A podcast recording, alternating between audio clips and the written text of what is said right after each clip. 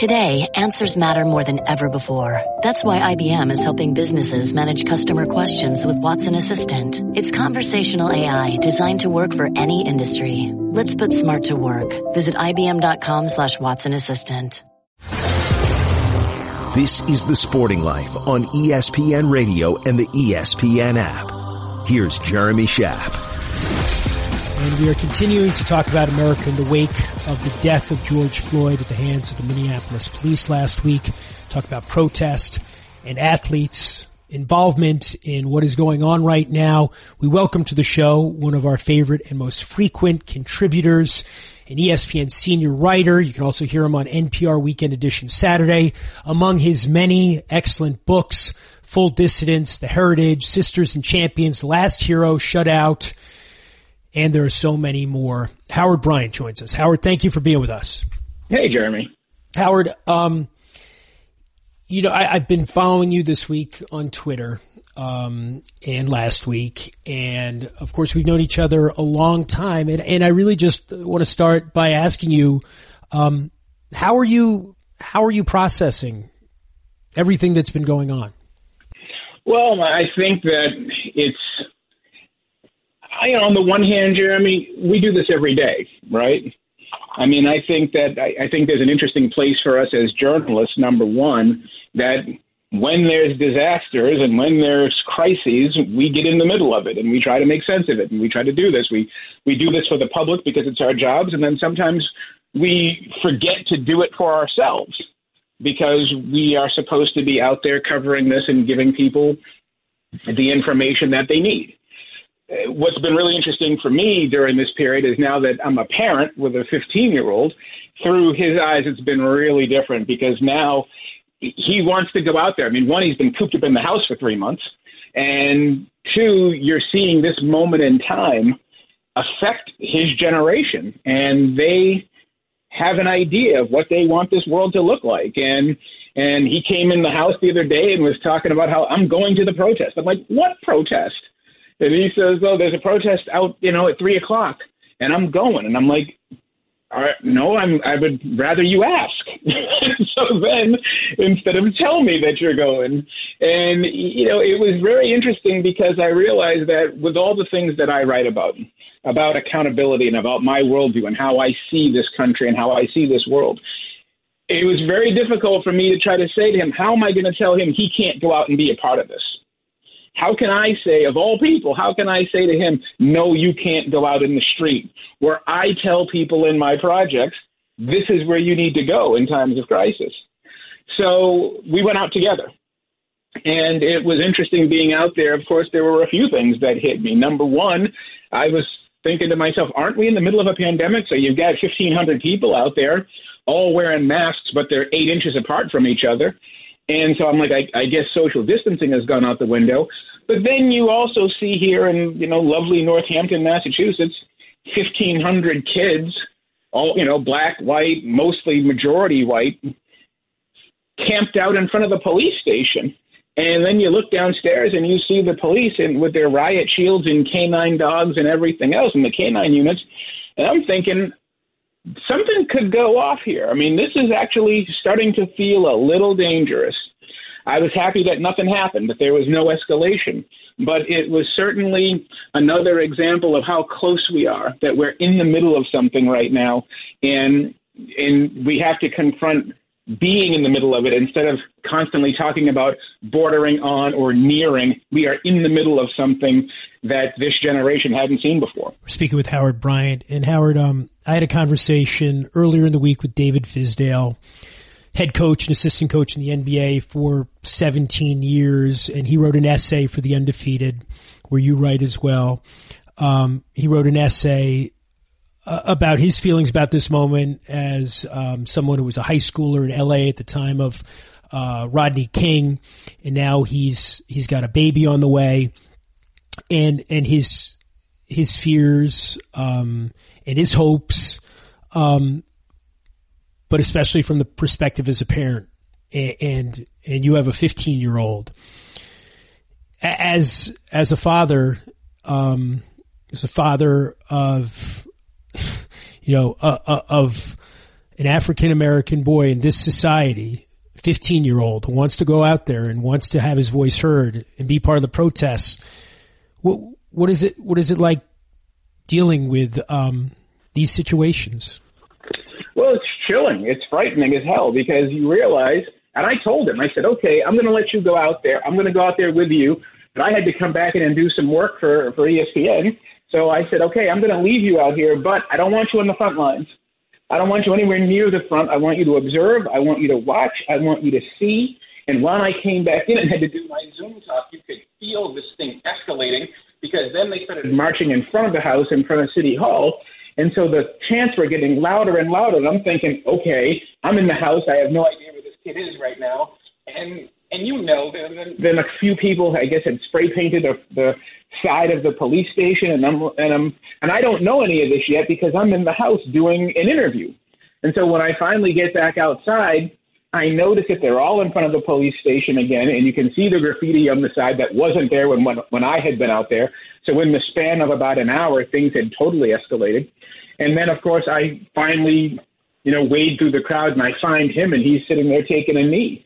Um, I think it's I, I think it's it's frightening, but I also think there's something else at work at work here too, Jeremy, and that is as much as we focus on the effects of all of this on African Americans, what you're really seeing is an effect on the democracy. You're looking at this country, and if you look at all of the different video clips and footage around the country, especially New York and D.C., you're looking at a whole lot of white people out there in the streets. And you're looking at a whole lot of white people out there in the streets getting getting hit by police and being clubbed and having you know their bikes stolen and getting pushed over and being shot at you know in Minneapolis with rubber bullets and with pepper spray and and and smoke canisters and everything else. So I caution people to to think of to not think of this as a black issue. It's not a black issue. This is an authority issue. And what you're seeing right now, whether it is the unmarked, unidentified, you know, law enforcement people in, in D.C. who won't tell you if they're, you know, what branch of government they're from or from the military they're from. And when you see the police in the riot gear and you see you see that the National Guard is standing in front of the Lincoln Memorial, essentially pointing their weapons at American citizens, this is an everybody issue right here. And this is not something that is relegated to black people. It's a, a, it's a question when we look at this as once more, we are told to respect the authority of the nation. We are told that to let the laws work. And what we what we're seeing here is a reaction when those very laws aren't put into place. That it took protest, it took people in the street to get those four officers in Minneapolis arrested. Never mind charged or convicted. Just to get them arrested, it took protests in the streets. So, what does that really say about the fidelity of these laws and about the about the, the strength of these bonds? And that's where I look at this country. And when you ask me if I'm afraid, I'm not afraid for being a black person. We've been dealing with this the whole time.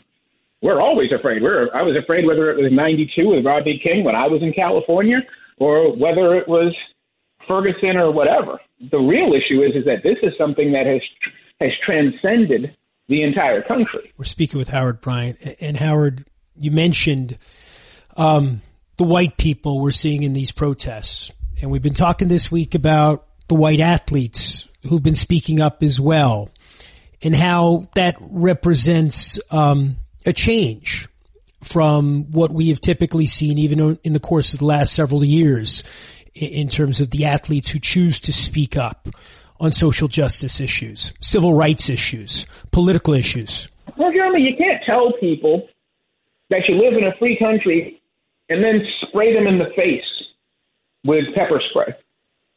You can't tell people that they live in a free country and have MRAPs rolling down the street in suburban Minneapolis. You you can't you know people are going to react to that. People in America, you know, especially white Americans, they believe that they are free.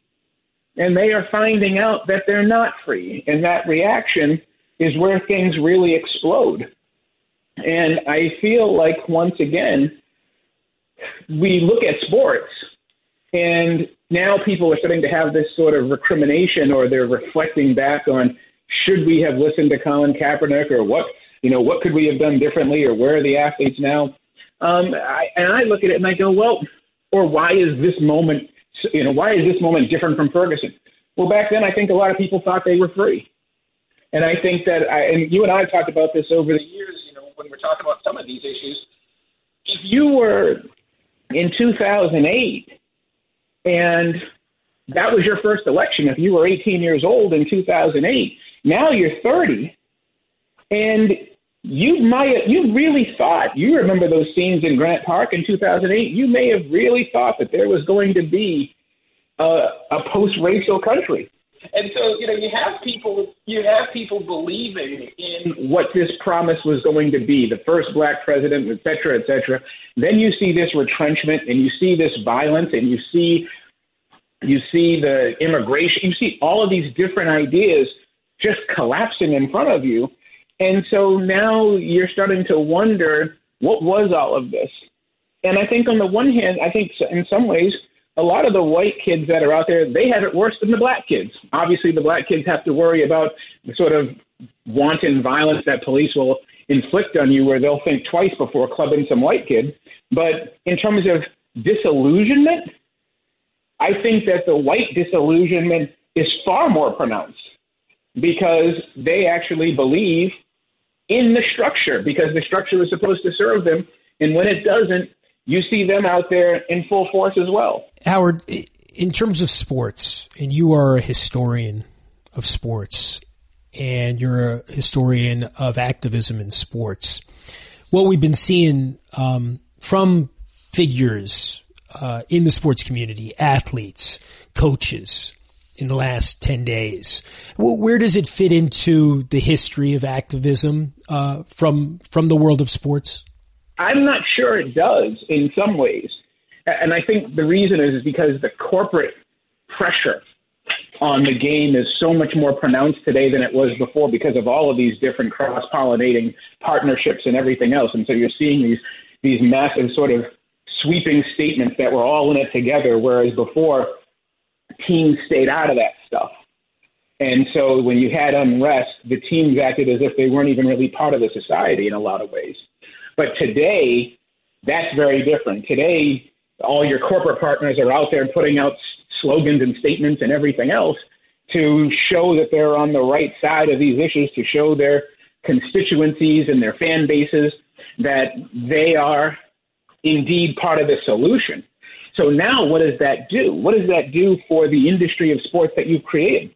Part of me believes, Jeremy, that this is the end of, of the 9 11 era of sports. How on earth, right now, can you reopen the game with a law enforcement appreciation night? How on earth can you, at a time when the National Guard is pointing its weapons at American citizens, how can you have a military appreciation night at a ballpark when, when the games do reopen?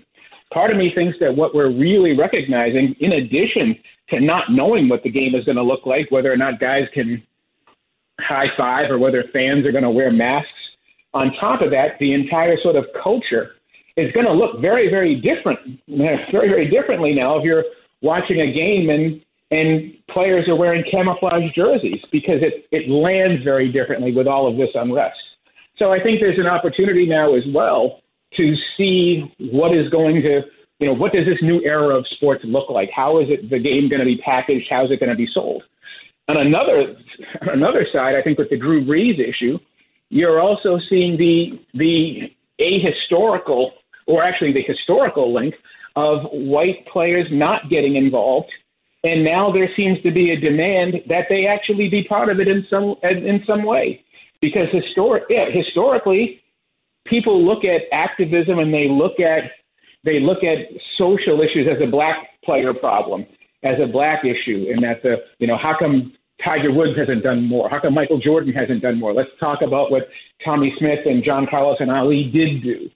But nobody says, well, gee, where was Joe Namath on this issue? Where was Bob Griese? Where was Joe Montana? Where were they? No one asked that question.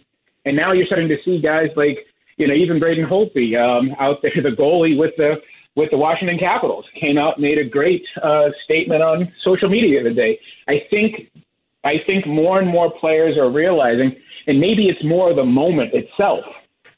Um, that they're recognizing that we all have to say something. I think everyone is feeling that this moment is a very, very special one in an election year with a pandemic, with more violence, that we are on the brink of something that we all have to pay really close attention to. Howard Bryant, senior writer for ESPN uh, and a frequent guest here on The Sporting Life. Howard, thanks so much for joining us and sharing your thoughts this week. No, my pleasure, Jeremy. I'm Jeremy Schaap, and you can listen to new editions of The Sporting Life every Saturday and Sunday morning on ESPN Radio and the ESPN app, beginning at 6 a.m. Eastern Time.